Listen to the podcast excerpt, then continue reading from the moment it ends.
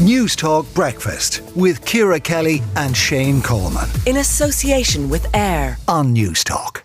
People Before Profit had a bill in the Dáil to expand access to abortion services. It passed to the next stage last night after the Minister for Health lost a vote to delay its reading.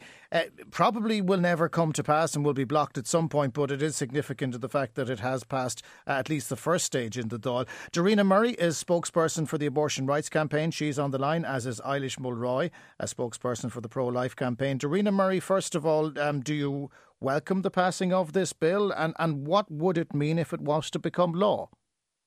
Absolutely. We're delighted to see the passing of this bill and we hope that it's not um, stopped by government at the committee stage. Um, these uh, this report was no surprise to us. These are the exact issues we raised with the government five years ago when we saw their legislation and with their the exact issues we told them would come from the barriers that they put in place in their care. And really, what we need to uh, progress to now is free, safe, le- legal, local, and accessible healthcare for all who need it. And the healthcare shouldn't be a geographical uh, postcode lottery. Uh, it shouldn't be based on your um, financial situation or your access to GPs. It should be just accessible to all who need it. Uh, one of the key provisions that um, certainly may raise eyebrows is the extension of the time uh, during which an abortion can be procured. At the moment, uh, under the legislation, it is limited to 12 weeks. What is the change under this bill? Uh, the change with that would be uh, uh, people for profit have up to viability. The abortion rights campaign would fight for um, on request access throughout pregnancy, um, so that nobody who needs uh, healthcare throughout pregnancy is shamed or stigmatized. Up, um, up until up until birth, would that be the argument you would make? On request through pregnancy. So, in other words, that if a ch- if there's a viable pregnancy, even at 32 weeks, you would you would allow for an abortion if there was no medical reason why that child should be terminated. Well, in the reality, those situations, which are very rare, which data we've evidence and data to show that 99% of abortions happen before the 12 week mark when they are accessible. But in reality, those situations are the most heartbreaking and uh, severe situations, and those people deserve our support and not the stigma or shame.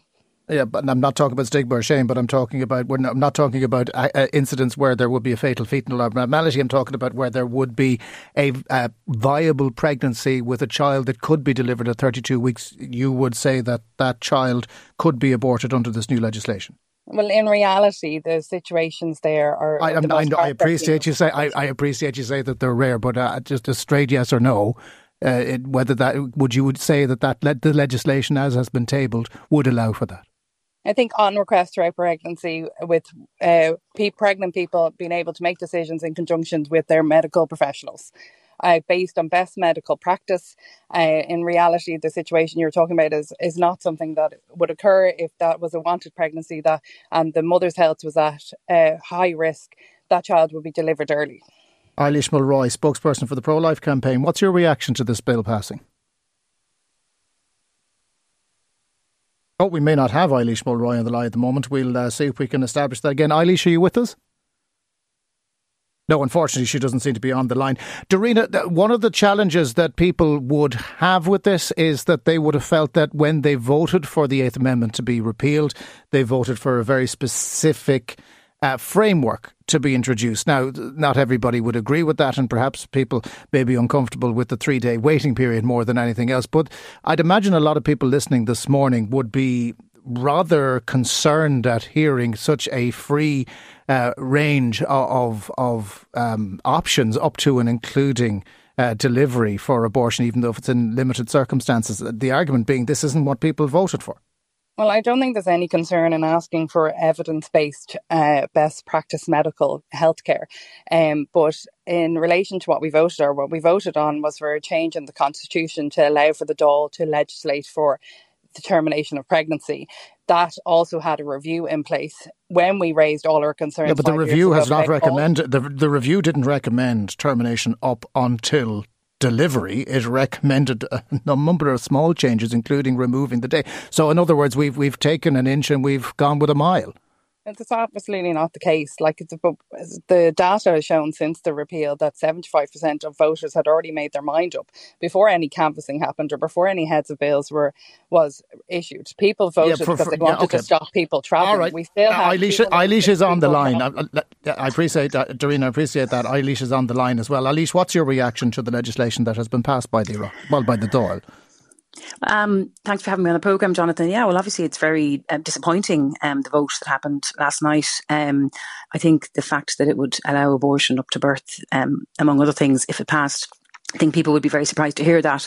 I mean, it is a private member's bill, um, and as has point, pointed out in the media coverage and the reportage around it, um, you know, it doesn't mean it's going to come to fruition, but I certainly think that it will prompt people to kind of rethink their stance on this and really kind of get involved in trying to bring some balance and humanity back to the debate because the, the, the piece of legislation that was before the Houses last night is very extreme.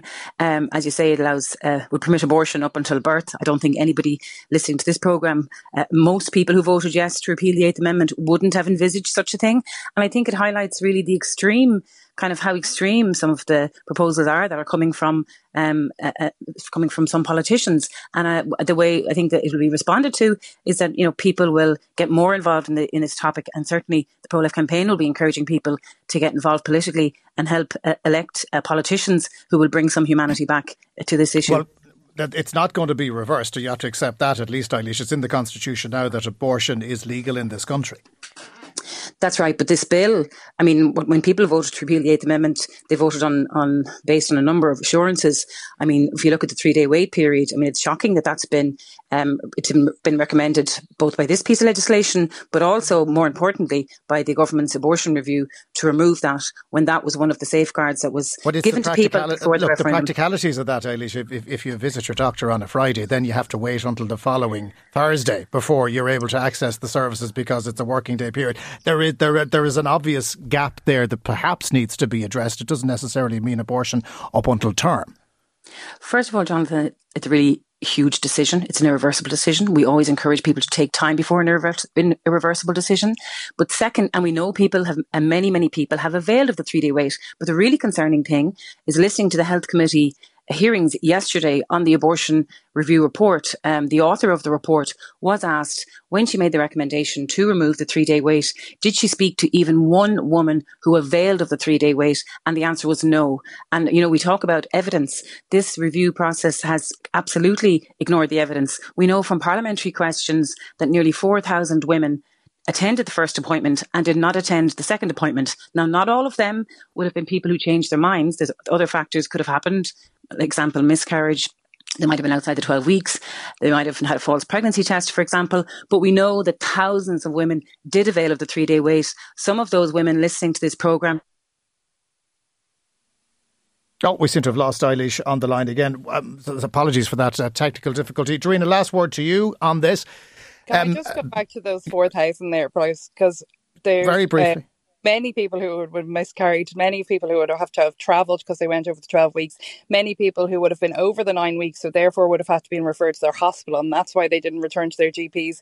There would have been many people who also imported pills because that would have been easier than trying to arrange the care and the funds okay. and to, to get back and travel. Can I just, oh, I, I, okay, I appreciate you challenging that point, but the, the last point I want to put to you, Dorina, is that a lot of people listening to this right now are going to be kind of shocked that this uh, debate has roared back into life, that we had a legislative uh, framework that was in place that had followed a very contentious referendum. And now we're talking about uh, a whole different legislative landscape that is being introduced without proper consultation. We know how slowly we moved when we brought in abortion into this country. Now this legislation has been brought through the first stage in the Dáil. It's not going to get through any further. Have you damaged your cause by this? Because it does sound like we've been rushed into something. Absolutely not. The abortion rights campaign has been calling for free, safe, legal, uh, accessible, local, and uh, healthcare for since its um, conception. So, absolutely not. But like, there well, it's, it's, it's, well, hang on. You're, you're coming from a particular viewpoint. Care. It's not necessarily the viewpoint of everybody else. Not wishing to speak yeah, for Eilis, but. At, but we're asking for patient centered care, which based on the needs and the wants of the patients. And we have the evidence, we have the research. Uh, the World Health Organization has done the research. Many um, human rights organizations have done the research. They have the data.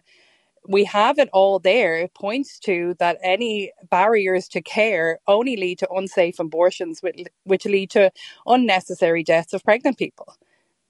Okay, we leave it there for now. Darina Murray, uh, spokesperson for the Abortion Rights Campaign, and Eilis Mulroy, spokesperson for the Pro Life Campaign. Thank you very much for joining us, Shane. I think a lot of people will have a lot of issues with that bill, um, which is probably I, going to fail at I, committee stage. I'm open to correction on this, Jonathan, but I think 24 weeks. I think the Netherlands and the UK have a, a limit. With the freest camp, freest abortion regimes yeah, in they're, Europe. They're the longest term limits. I think I'm open to correction on that, but I'd be curious. Uh, we'd, we'd be definitely curious uh, to get the views of uh, listeners uh, to all.